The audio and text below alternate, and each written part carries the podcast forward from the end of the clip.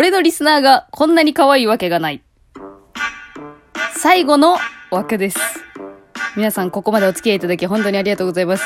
残り4通ありますね。読めないかもしれないな。時間の許す限りお便り読んでいきます。読めなかったらまたね、別の機会で紹介させていただこうかなと思ってますが、今回読ませていただいたお便りの中から一番可愛い方には、可愛いチャンピオンとして、私の番組オリジナルステッカーをプレゼントいたします。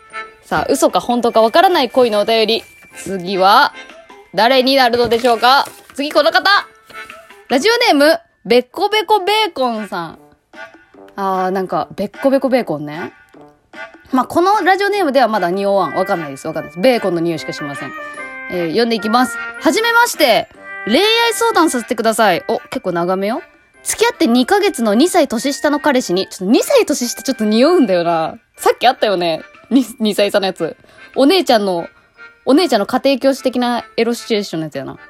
えー、2歳年下の彼氏に、早く私に、ん？か、あ、これか。ちょ、もう一回読み直すわ。え、付き合って2ヶ月の2歳年下の彼氏は、よく私に、大好き、可愛い、綺麗だよ、こんなに人を好きになったのは初めて、と、よく言葉で愛情表現をしてくれます。私は自分の気持ちを正直に話すのが苦手なのか、性格がひん曲がっているのか、言葉で愛情表現するのができません。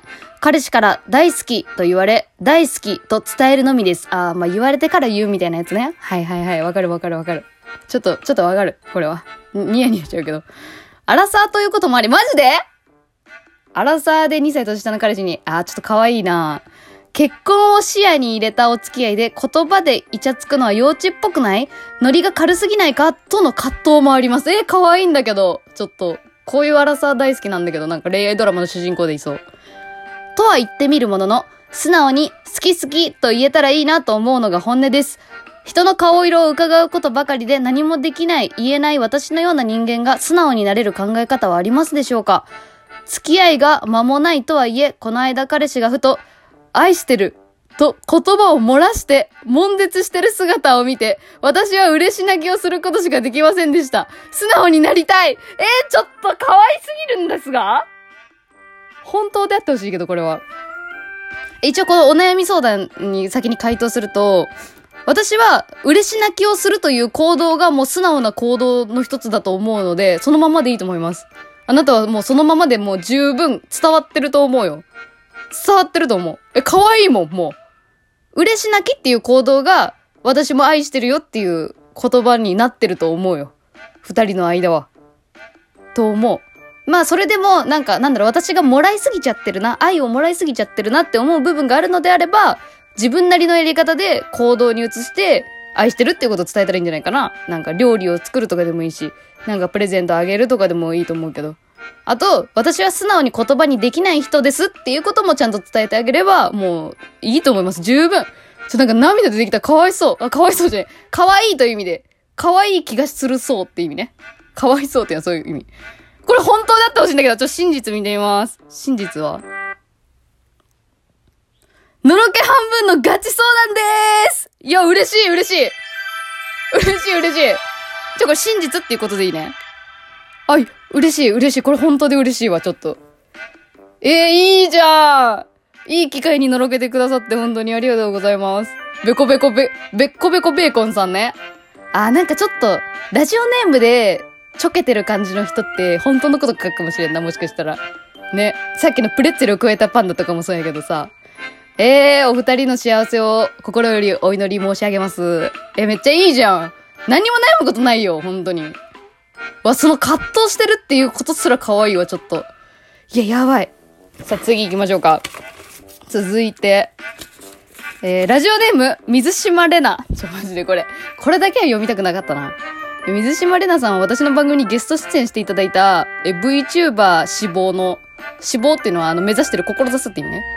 VTuber 志望の女の子なんですけどね。まあよかったらそっちの回を聞いていただければわかると思いますが、読んでいきましょうか。え、水島レナ。待って、ちょっとこれ。ガラケーみたいにして書いてきてんだけど、ラジオで伝わるかこれ。ガラケーの時のメールみたいに書いてきてる。受信メール500分の1。2020年10月24。深夜の2時12分に送ってきてる。これスクショしてツイッターにあげるわ。ちょっとわかりづらすぎる。え、件名、君のこと、てんてんてんてん。本文。ハロハロー君の水島玲奈だよ。なんちゃってわら。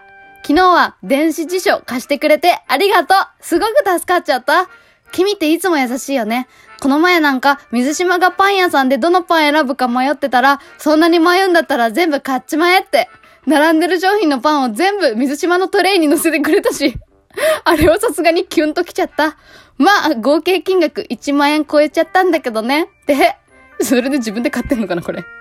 それでね、実は相談があるんだけど、水島ね、いや、わ、私ね、その、ああ、もう無理。やっぱり無理無理。本人を前にして、君のことが大好きです。なんて言えるわけじゃなくて、その、え？君も私のことが好き？え、なんだ。私たちずっと両思いだったんだね。じゃあ、これからずっと一緒だよ。ゆとりくん。ほんま、死んでくれ。あ、し、死んでくれよ、嘘嘘嘘嘘。死んでくれよ、嘘嘘。ほんま、はしゃぎすぎるこの人。お便りで。一気に疲れたわ、なんか。多分半年くらい、あの、寿命縮まったよ、これ。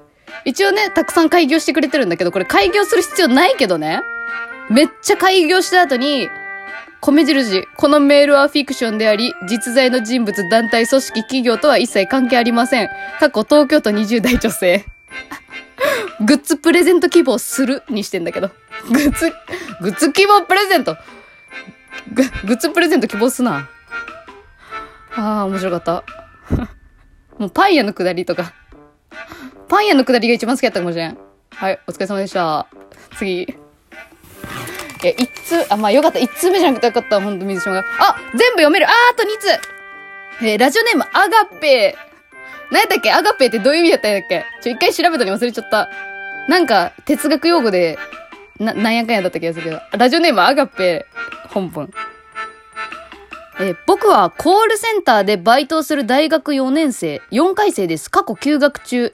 最近になって慣れてきたこともあり、一緒に働く人たちとよく話すようになりました。その中で、可愛いなと思ってた一つ年上の林さん、かっこ仮の名前、と隣の席になって色々と話すことができました。林さんの可愛いと思うところは、顔がウサギみたいで よく座りながら寝ているところです。顔がウサギみたいで可愛いって思うことある？まあ、小動物系ってことね。えー、ご飯とか行きたいなと思いつつも、その日は駅まで一緒に帰っただけで連絡先を交換しましょうと言い出せませんでした。次に被った時に連絡先交換しませんかと言おうと思っても、僕の中のひなたひなたが出てきて、言い出せませんでした。あ、これあれか。ナルトのキャラクターか。ちょっとすまんな。ナルト全然知らんわ。なんか、いるね。色白、なんか女の子でしょ？ナルトと結婚した女の子でしょ？確か。違ったっけ？ブースに携帯が持ち込めないので、休憩時間が被らないと交換できません。紙に ID を書いて渡そうと考えましたが、それなんかキモくねと考えてしまい、せっかく数少ない出勤が被る日を無駄にしてしまいます。林さんは11月いっぱいでバイトを辞めるそうなので、どうしても連絡先交換して飲みに行きたいと考える毎日です。ゆとばずさん、どうか何かいい方法や、勇気を出す方法を教えてください。え、ちょっと本当っぽい。いや、ごめんね。でも頭の中になんか水島玲奈がパン屋さんにいるところがちょっとちらついちゃって、どこでバイトしてるのか忘れちゃった。あ、コールセンターか。コールセンターの隣の林さん。え、大学生でコールセンターバイトやれるもんね。本当っぽいけど、え、本当っぽいっていうところで考えると、いやもう11月いっぱいで辞めるってことはもう一生この人と会えないんだっていうことを本当に真剣に感じた方がいいよ。一生会えなくて一生それを考えながら自分は墓場に入れるかどうかっていうところを考えたら勇気出せると思います。マジでやれるうちにやった方がいいよ。あ、やれるっていうのはやらしい意味じゃなくて、勇気を出せるうち。そういう相手がいるうちにやった方がいい。うん。もう、ない。自分で感じるしかないよ、それは。周りの人間なんて当たって砕けるしか言わないんだから自分で決めるしかないもう。腹をくくれはい。いい方法はもうそれだけですね。当たって砕けろって言う、言うよ、周りは。あ、周りは言う。自分はどう決めるか腹に。腹に近いはい、じゃあ真実かどうか見ます。もうそっちが見たくてしょうがない。真実は本当でーす割とガチの相談ですね。いや、頑張ってごめん。ごめんごめんごめん。結構適当に言っちゃったかもしれん。本当やったか？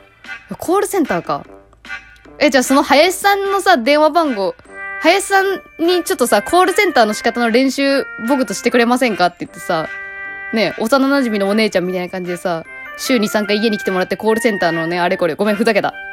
ご飯ふざけた。え、待って、11月いっぱいってもうすぐだよ、それは。本当に。だから、ええー、そうか。いや、マジででも勇気出した方がいいよ。で、あの、あ、マジでアドバイスするなら、私もバイト先の人、バイト先の人好きになったことあるけど、あの、最後の日、その人が出勤最後の日に連絡先聞こうっていうのは、やめた方がいい。遅すぎる。絶対に逃す。だから、もう、11月上旬で聞いた方がいいよ。うん、それだけ。もう最後の日にしようとか、そういうのは格好つけない方がいい。逃すから。私聞けなかった。もう、恥ずかしくて。あのね、〇〇先輩、つって、ちょっと話があるんですけどっていう枕言葉入れたら、え、何？ってすごい嫌そうな顔されて、もうそれが怖くて、本当は連絡先聞きたかっただけなんだけど、あ、すいません、やっぱ何でもないです。お疲れ様でした。つって。終わったっていう声もあるから。そんなんになるくらいなら、余裕のある時間、そういう時に聞いた方がいい。それだけですね、私ができるアドバイスと言ったら。ちょっと、連絡先交換できたらまたぜひお便り送ってください。というところで、いつ読めませんでしたごめんなさい。ラジオネーム、桜咲くさん読めなかった。ちょっと別件で、おまけでちょっとじゃあ読みたいと思います。今回はじゃあこの9通の中で一番可愛かったお便りの子に、番組ステッカーをプレゼント。いやー、これは、ちょっと、いやー、プレッツェルとドサンコで迷っていて優勝は、あ、ドサンコじゃない。迷ってるの。可愛いチャンピオンは、べっこべこベーコンさんですおめでとうございますアラサーの可愛いのろけ話でした。また、連絡します。